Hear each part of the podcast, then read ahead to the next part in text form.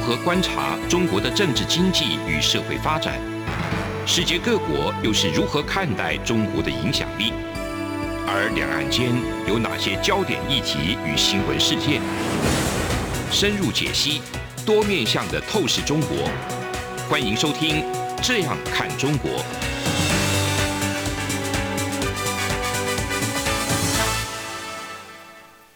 各位听众朋友，大家好，我是富察，这里是央广的《这样看中国》。那么今天的这个节目呢，非常独特的一个设定是，我今天邀请到央广的总台长张正先生来友情客串。 友情客串。 对，张正给嗯大家打打招呼。 嗯，听众朋友，大家好，我是张震。对呃真的是友情客串，我其实很很荣幸可以跟富察当朋友。小朋友，我跟我跟张正台长的这个认识是早年的时候，张正在做这个《灿烂时光》跟《四方报》的时候，有一次请我去做讲座，嗯然后让我以以一个满洲的人的身份，跟一个来自于东南亚的一个编辑做对谈，啊，有印象吗？哎，我只记得你一个人来讲，从头讲到尾，没有，就我跟就我跟蛮我长。跟别人对 谈，哦，那我对没有注意到另外一个人。对，太我的光芒太灿烂 了。对对 对，然后那个时候呢，我觉得我自己跟东南亚、跟越南没有任何关系，嗯，真的，我就是完全是满洲情怀非常强大的状 态。后来呢，我这个满洲人呢来到台湾之后呢，就渐渐发现台湾不是中国文化的 圈。好，那我就发现说，哎，原来台湾在这个历史去解读它，其实要从东南亚的文化来解释它，是更合理。嗯因此呢，我就开始研究东南亚的文化。那么对越南就是头一站，对我其实很害怕这个富察一脚就踏入这个东南亚的领域。嗯那我研究东南亚研究十几年，对一下就被他超过然。后我就挑战了别人。对对对没有，我们角度不一样，因为那个台长是主要是做的是东南亚移工和东南亚的文化跟台湾之间如何融入，然后如何支持这个东南亚的移工跟移民的这个服务的问题，这嗯个是非常专业。那我自己的专长是历史嘛，所以我就就想从这个中国跟这个越南的历史开始切入来讲。好，我们今天讲的是这个关于越南史跟中国史这个复杂纠缠的第四讲，就是关于所谓历史上有第四次的北蜀时代，嗯也就是明帝国明朝的中国在一四零七年跟一四二七年这个短暂的统治越南的这个二十年，想探讨一下这个二十年。这个台长知道这个这个时期吧？哈， 嗯，有我知有道，知道我我隐约知道。你也知道，其实我也都是边学边卖哦，嗯都这样的哈。那我们先探讨第一个话题，也就是为什么明要攻打越南呢？那我自己看了很多资料，就发现说，哦，原来是首先是出于这个越，就是越南或者当时的政权叫大越。它的政权内部的权力交接首先出现了危机，也就是说，从陈氏政权、陈朝的政权转到了一个新的一个这个胡氏政权的一个阶段。这个过程当中，在传统的中国史书跟越南史书的这个解释体系当中，都把它解释成就是像曹操一样，嗯啊，说曹操这个随意篡的位啊这个废黜这个和拥立新皇帝，因为当时有一个权臣。嗯哎权力的权，大臣的臣，这个权臣的概念当然也是非常这个中国史学体系的就是概念。哎曹操的概念。对，就是曹操，他叫做他叫做 呃李继礼李继李李嗯继那个读毛吗？还哎，读啊李李记，李继毛毛李继毛，然后他嗯后来改姓胡，也叫胡继毛。嗯好，那他据说他是废立三个皇帝，陈废帝、陈顺帝、陈少帝，那最后呢篡夺皇位，建立了胡朝。啊，这个我们就是不详细来讲，嗯就总而言言之，就是说他实际上是一个新的有实力的大臣，嗯啊，取代了衰落期的陈朝的政权，嗯建立了新的一个胡氏政权，嗯，这是这个大的背景大。概概念是这对，样。然后在这个背景之下呢，然后这个明朝就开始打他了， 还打他了。国那为际什么世界警察， 对，明朝是世界警察，因为当初的世界关系当中，这个越南南部那个国家叫做叫做占城占城嗯对占城。那占城跟北部的和中部的越南嗯和这个整个处于东亚大核心的。的的明政权，这三个国家之间实际上是一个三角的外交关系。那当然，在这个三角的外交关系当中，势力最大的就是明嘛，明朝就好像嗯今天在东北亚，你你，看北朝鲜、南朝鲜、越南，然后台湾、日本，就是怎么样，中国还是势力最大的一家，嗯一个东亚的世界，警察。 啊，就是大家就是这个角色。嗯所以那个时候，明帝国呢，正好处于这个明太祖朱元璋执政的时代。那么他当然就是当扮演世界警察，然后他在战城跟这个越南之间的这个外交关系当中，他也扮演一个调停的一个角色。嗯但是当初这个朱元璋的政治立场是更倾向于南方的南方战战城，啊为什么？呀？你有了嗯解吗？我看到你这个资料，我在想，我当然没有像没有嗯没有很细的研究，可是我觉得用常理来判断，对，这是一个呃远交近攻的概念。哦，哎，对就是明明跟赞赞成对是远好，然后两个夹击夹击越南，夹击越南，应该是这个对东，西，应该是这个，我觉得这样比较合理的对一个推测，不然你说明跟赞成，也没什么太大的。 对， 而且从文化上，明跟战神的关系似乎更遥远，不过其实越是文化亲近的，越是仇 人。应该是这样的啊，因为比较了解对方的底细啊。对对对好，我们接着回来讲啊，就是说，那么按照中国史书的记载是说，也就明朝史书记载是说，这个黎继毛或胡继毛呢，嗯他是先篡位了嘛，篡位之后呢，他不敢告诉明政 府，所以就隐瞒实情。 我实在是很难想象这个事情。真的不过啊不过当年也许是啦，我们现在赖一下就知 道了。对对对，可是我觉得我们先看这个中国史书的说法好了嗯哈。对那一直到他儿子继位呢，就终于就是说好像不讲也不可以了。对对然后这个时候呢，恰好的中国的明政府呢也发生了政变，就是永乐永乐帝朱棣上台了，把他的侄子建文帝打败，然后成为明朝的皇帝。好，这个时候呢，这个越南的这个新君主叫胡汉苍，他就是这个胡继毛胡继毛毛的儿子。 嗯，于是就派使者告诉这个明朝政府说：“哎，我们这边也发生了政 治上的改变。”对，我觉得他这应该是，哎，我们都一样， 对对对对对，应该是所这以应个该感觉没问题吧？，对，那中国史书就一定这样说。他说，嗯其实说说他向明成主上表，嗯，然后后鬼称说陈朝的子孙已经断绝了。嗯那我是谁呢？我是其实是陈朝君主的外甥，嗯啊，我们说是有亲戚关系的，那只我就只好继承皇王位啦，啊，啊大致这个意思勉强这。样所以说说那明政府你要册封我为安南国王，嗯哎，这个是中国史书说法哈。那当然，我们看明成明成祖怎么去反应的呢？嗯，他就派出一个使者去调查。去了越南之后呢，就发现越南的群臣呢都证明说胡汉苍说的是对 的。那明政府就说，那既然是这样的话，就册封他为安南国王吧。嗯那可是呢，一年以后， 突然冒出一个人叫陈天平，这个人呢从那个今天的辽国啊，嗯辽国或者中国大陆叫老老挝老挝嗯老挝，对，他就来到北京。他说：“我才 是被那个干掉的陈氏政权的最后一个皇帝的儿子，这个胡继毛是篡位，你知道吗？嗯所以我应该你应该扶植我才对啊。嗯那么明成祖呢，就再次派出一个御史去这个调查情况。嗯结果呢，按照这个中国史书的说法，就说结果呢就是越南政权就把这个这个御史啊，也就是外交外交驻外大使哈，嗯杀呃掉一个杀掉。啊，他赶快吓得跑回跑回北京。那明成祖当然非常愤怒嘛，嗯因此就派兵去入侵越南。然后结果呢，这个安南因为小嘛，所以只好再向明上表谢罪说，啊，抱歉抱歉抱歉啊，向明朝贡说你你呢就把这个陈天平送回我们越南，我呢嗯奉他为王哈，嗯安南王对。嗯那明成祖呢，就最后就派了五千人来护送这个陈天平回越南。那结果呢，这个胡继毛呢和他的大将叫胡元成呢，就派人在越南的这个谅山那一带，就今天广西那一带、嗯去射伏击他，然后最后把这个陈天平抓到以后呢，凌迟处死。嗯，然后最后明成祖就大怒，最后就开始发动战争，派了八十万大兵，终于把这个越南打下来了。嗯这是中国史书说法。对，我看你你说这个这段记载疑点重 重，我我当然也觉得是啊，对呀、我觉得就有点如不果同哎。如果明这么强大，对，那个安南干嘛一直就是简直就故意惹他惹啊来那么惹麻烦嘛，对不对？我们可以想象想象到，就是说，如果他派出一个外交大使到了这个安南的话，嗯到了越南的话，那么强大，他敢对他怎么样吗？他总是好吃好喝，把他骗回去就算了嘛，嗯对不对？他干嘛要杀他呢？ 不过这个是中国史书的写法，对那就是王师要有一个正当理由，因对为这个蛮夷实在是太 恶劣了，蛮夷，没错没错，这对个蛮夷太恶劣，不守信用啊，不讲道义啊，所以我们要派八十万大军过去。对嗯，所以呢，我们回头看看越南史书怎么写的啊、好，越南史书就是就刚好相反，嗯越南史书有三点质疑哈，我们我比对了一下他们的差别。第一个就是说，这个陈天平到底是谁？嗯，越南史书得出结论说，陈天平呢根本就不是陈朝皇帝的遗孤，根本就没有继承 权，他只是陈朝宗室有嗯个叫陈元辉的家奴、啊，他也不姓陈，他姓阮，叫阮 康啊，这是第一个冒牌货啊。第二是说，我们越南没有杀你的外交大使啊，嗯，没杀，我们没有刺杀，是你自己你自己说刺杀，我没刺杀啊是哦，对，这是越南史书叫《大越史记全书》。嗯然后第三个，他说越南是认为是说是中国人呢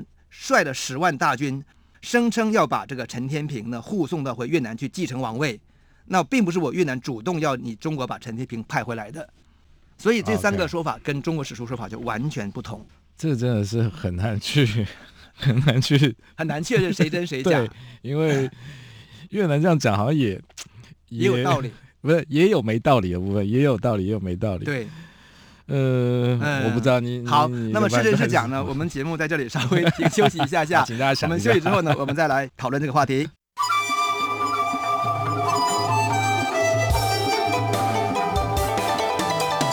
无限的爱向全世界传开，永恒的关怀，来自台湾之音 RTI。这里是央广的《这样看中国》，我是主持人富察。我们在休息之后回来继续讲，到底越南跟中国的史书说 法谁真谁假？台长，你觉得呢？大家好，我是张震哈。啊那我今天今天来做客，来复查总编辑的这个节目做客，跟他讨论。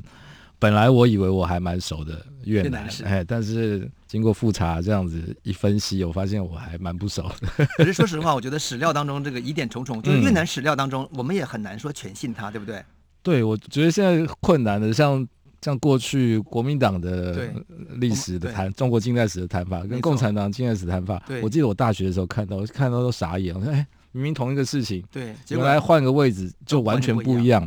那您刚我们刚刚前面那段讲说，中国说对还要护送那个郑陈天郑平硕回对来，对对，啊，然后没想到越南这么恶劣，竟然还凌迟人家，是刺杀杀掉来使。那越南这边说没有没有要你回来，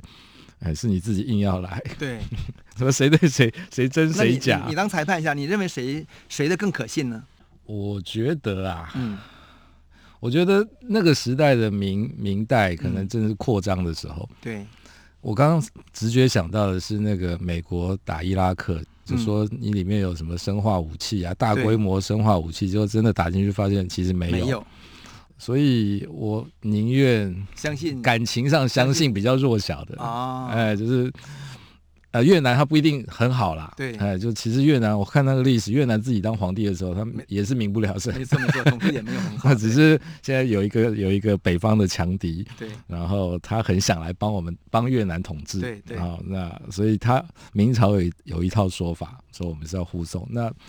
所以这一段看起来越南的可能比较可信一点。好，我的看法跟台长一模一样。啊真的 我也认为是说，从弱小的角度来思考，他保存的史料说法可能会是真的。而且我们后面看呢，就是关于这个陈氏后人的政权，在我们这个明帝国跟越南的复杂的二十年的历史当中不断出现。我们通过后面的史料往回推啊，我们也能看到说越南的说法应该是更接近真实，就是说。这个陈天平真的可能不见得是跟这个陈氏政权有任何关 系这，可能是一个政治投机分子，对他可能政治投投机或分者子是被被或者被利用，嗯我都 OK 怀疑他很可能就是说他可能真的是姓陈假姓陈不管，反正明政府觉得说，哎，这个人是越南人，这毫无疑问有这么一个人啦。然后呢，这个人可以利用，嗯因此呢就把他以他为名义去攻打越南，我觉得是蛮合理的推我测。对我觉得和然后我看的我看你这个资料的时候，嗯我对还想到另外一个哪一个也是未必是信史的一个嗯嗯拜官野史，就是说当年胡志明也对是这样子一个角色。哎，是就是是苏联认为，呃，我们要找一个胡志明代理代理人，这不是真的胡志明，对对是一个假的就胡志是明。台湾胡志明，对对，是台我有湾看胡过这志个 明。然后这个胡志明他当年叫阮爱国，可是对为什么可以说阮爱国就变胡志明？我我也搞不太懂。对，哎，然后就派他来来领导越南的共产革命。好，这个这个这个也是一个佐证啊。其实同样嗯另外一个佐证就是史达林跟金日成的关系。啊，对不对？你想想看，当然金日成嗯是代表所谓所谓抗日啊，可是他是远远在远东地方，他的兵加在一起可能只有不到一千人，然后最后就突然变成一个北朝鲜的一个建国建国元元勋，他背后没有如果史达林的支持嗯跟这个扶植的话，他是不可能在北朝鲜建国的嘛，对不对？对那所以。他想在北朝鲜建国，无外乎就是冷战结构之下，为了对抗美国呢和南朝鲜这样一个结构，捧一他个必须英找到一个雄代理出人来嘛。我觉得道理这个是一样的。哦，你我们这真的是很颠，很很讨颠覆是不是就是故意，不是故意，就是 我们是用史料证据的好不好？ 好是是然后我合们理开推始论好我们开始就是越南呢，明朝攻打越南的过程，那我们就不展开了 哈。他嗯总而言之，他花了五个月就结束战争了，嗯比这个一九七九年的这个中越战争当 中要多四个月。哈，嗯这中越战是只有一个月，嗯中国就退兵了。那个以后也也许有机会，我们也许可以讲它。所以呢，明政府就在越南直接设立一个行政机构，叫交趾承宣布政使司。 嗯就直接管理它。然后他有趣哦，他竟然他史书是这样说啊、他说明政府呢也下令去找这个陈朝宗室的后代，找了半天都没找到。发现了陈朝宗室全部被杀尽了，嗯哦所以他不得已只好在安南哈、在越南嗯设立一个中国式的这个行政机构来管理嗯越南，直接管理。你你相信可信 吗？对，好，我们不他他说他没找到，那是好，那总而言之，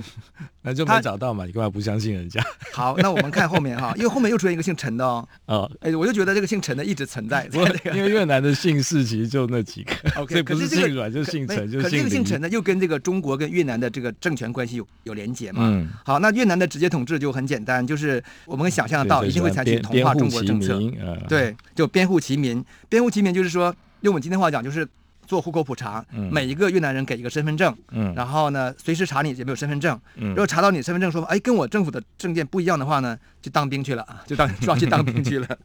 而且户口普查的其实真正的目的，实际上是实际上是等于确定这个财政税收。税收了，对，嗯就是说基本上要把这个越南的这个赋税哈，人丁赋税，非常精准的去控制跟管理，好，这就是越南的户口普查。那另外一个就是，就是他在越南广泛的设置孔子学院，啊，哎啊对，就是我们知道，其实我们在李朝的时代，就十一世纪接近跟中国宋朝时期的时候呢，其实越南就已经出现很多的这个孔庙，嗯，呃呃，你应该会去过河内的孔文庙有吧有？都写中文了，都中文对对不对？就是我们观光客看得懂，都看得懂当地人看不懂。 对，哎，那个孔庙跟像台湾的孔庙，和或者中国北京或者是那个曲阜的孔庙，其实不太一样。啊，这个我就不敢说，因为我你没比，较过，哎，我也没有很熟孔但是庙 OK，但是你去过孔庙，你就觉得那里好像很中国的感觉。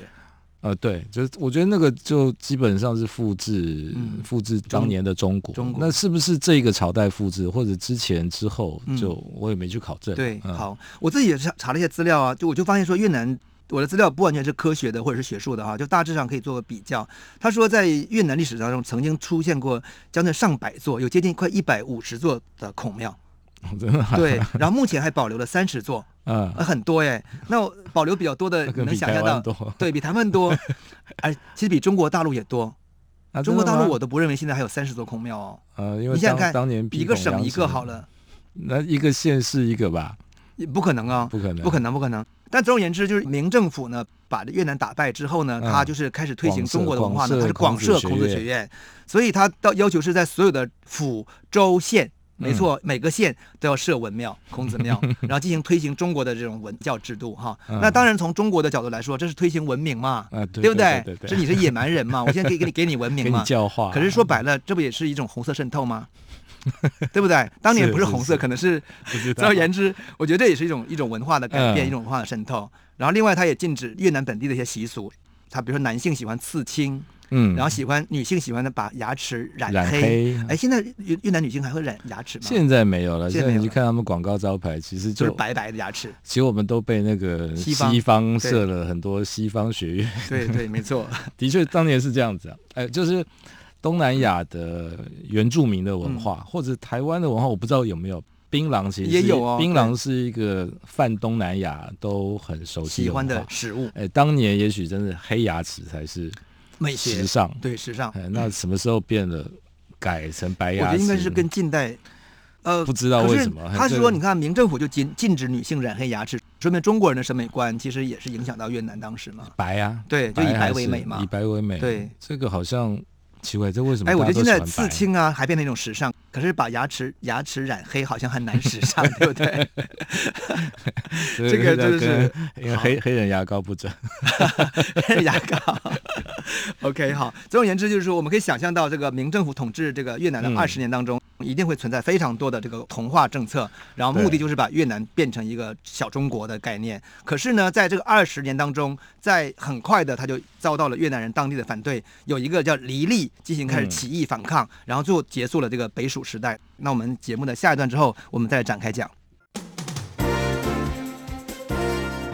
从两岸、国际、历史文化与财经等角度透视中国的《这样看中国》节目，每周一到周五晚间九点三十分到十点在中央广播电台播出。如果您对《这样看中国》节目有任何收听想法或意见，欢迎寄信到台北市北安路五十五号，也可以透过电子邮件的方式。节目有两个信箱：二零二零 at rti 点 org 点 tw，或是2020二零二零零二零三 n e w s at gmail.com。再次谢谢听众朋友们的收听与支持，请持续锁定每周一到周五晚间九点三十分到十点播出的《这样看中国》节目。各位听众朋友，大家好，我们回到央广的《这样看中国》，我们今天呢就是这个邀请到这个央广的总台长张正，特别来友情客串嗯来大跟家我们好去讨论越南史 哈。对，好，那我们现在回到回到这个李丽的反抗，嗯，那黎利呢，就是等于说是取代了这个呃，把这个中国人的这个残暴统治啊加以终结，赶出越南的么一个英雄人 物。那黎利呢，他不是当时越南的贵族跟官僚，他是一个所谓的土豪出身。嗯那我一直理解土豪是什么？土豪在中国文化的这个概念当中都是很贬义、充满贬义的，对不对？那是因为你叫他土豪啊，不是叫士绅吗？可是对土豪呢，实际是中国文献术语哦。啊，真的啊，它就土就是地方的概念，啊哦豪就是豪强，所以士绅是纳入到中国文化体系的人，纳入中国官僚体系的人叫啊才士叫绅。士绅，但你没纳入，就是你有土你豪你也有实力，所以中国官方史书就把它称为土豪。啊，台湾叫嘎桃，啊， 干角土。头后来那个在中共的这个术语当中，就有一个词叫“土豪劣绅 哎，土豪劣绅，对不土豪劣这个绅比较，对，这个啊劣所绅以就是是说，一个很负面的词，对，你看就很负面。那其实土豪呢，真的就是没有被纳入在越南当地没有被纳入中国的代理人的统治系统，嗯哼也没有被中国成功统战啊，保留了他的独独立性的这么一个一个有实力的人物，这就是黎利。嗯，那黎利呢？他其实从明政府统治越南的这个二十年当中，他在最后的十年，他就开始反抗。嗯他跟三十呃十八个伙伴，嗯那时候才才三十岁出头哈，就开始就是歃血为歃血盟，为盟然后要宣誓要复国，展开十年抗争。那最终当然就打败了这个打败了明政府。然后这里面很有趣哦，就是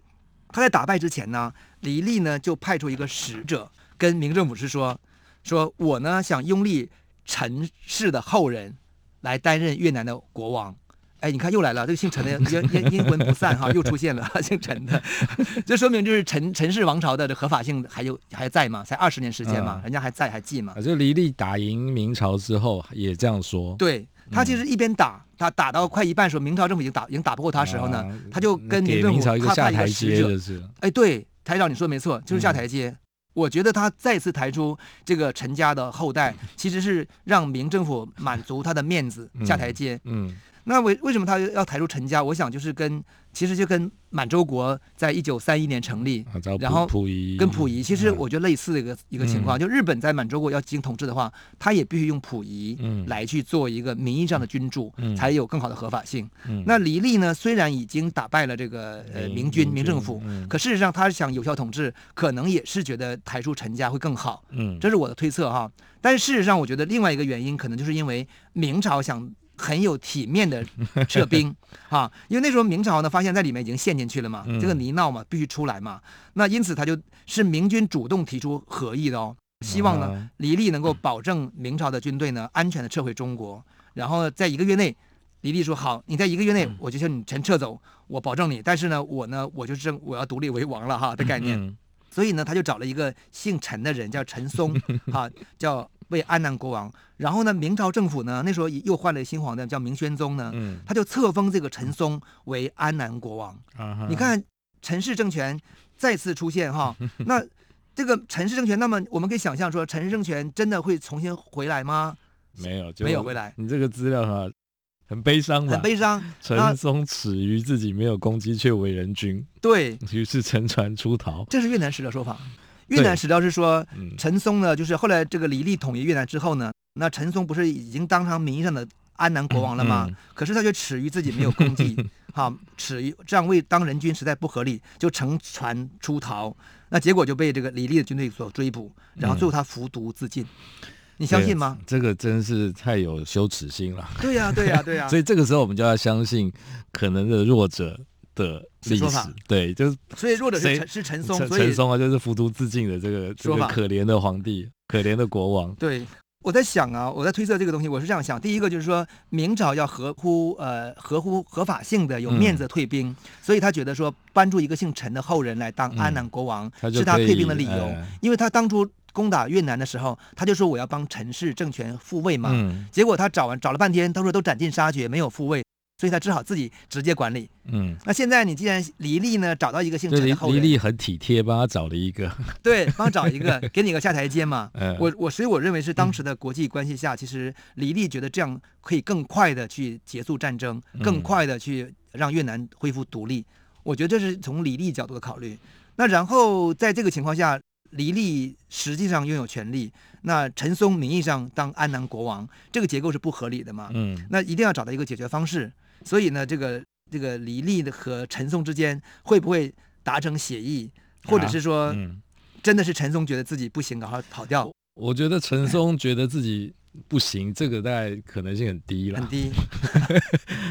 觉得自己不行还服毒自尽，这个可能性很低低低之又低。这对个这个应该是明呃，就是越南史的说法，对让这个离朝有一个正当性。我不是想当国国王，是因为国王跑走了，我不得已。对其对实一层一层推上去，好像都是这样子。对对，所以我们可以看到，就是说，在当时的合法性的这样一个政权这个承接的角度来看呢，确实就是要找到一个理由，因为那个我们现在是民主选举嘛，那当初就是实际上就是属于那个血缘关系哈，其实蛮重要的，不过你说民主选举也是有血缘关系啊，嗯，正二代啊等等的，对还是有就机哎会我的是这个我我家三代都在这边服务，那我是不是应该出来？对对对哎没错然后没错可是还是选无民法有选民也会买单，对，如果他做得好就可以买单嘛，对不对？但是我觉得在那在那个时代可能情况跟今天不一样。可是我真的我觉得越南史确实也蛮独特，因为是越南史这样的一些变化哈，我会觉得它也充满了就是中国风。嗯这点我就是我我在看越南史的时候，我总觉得越南史真的是跟再往南部的，像我们讲印尼、马来啊西亚的历史完全不同，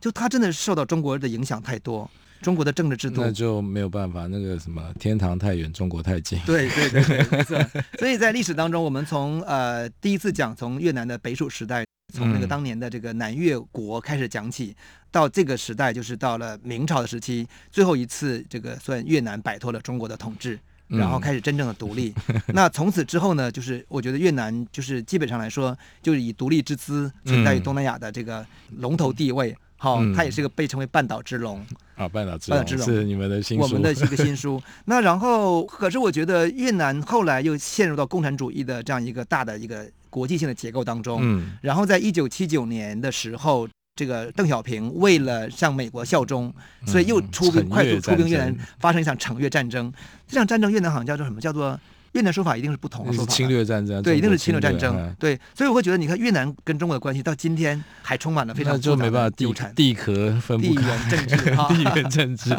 对，可是你看说越南独立，独立于中国之外，对其实这是很多台湾朋友很羡慕的事情。没不错，过它它发生在当年那个明代那个时候，对我觉得那个时候，除非明代非常强盛，那就跑不掉，就对被吃下来。可是明明朝这种大朝也、大朝代也不会永远是强盛，强盛所的，以他抓到一个 timing，对，他就独立了。独立了对啊，那明就没有办法，就是实力不够，自己后来国内就搞不定。对对，那这种这种机运，其实台湾会不会遇到？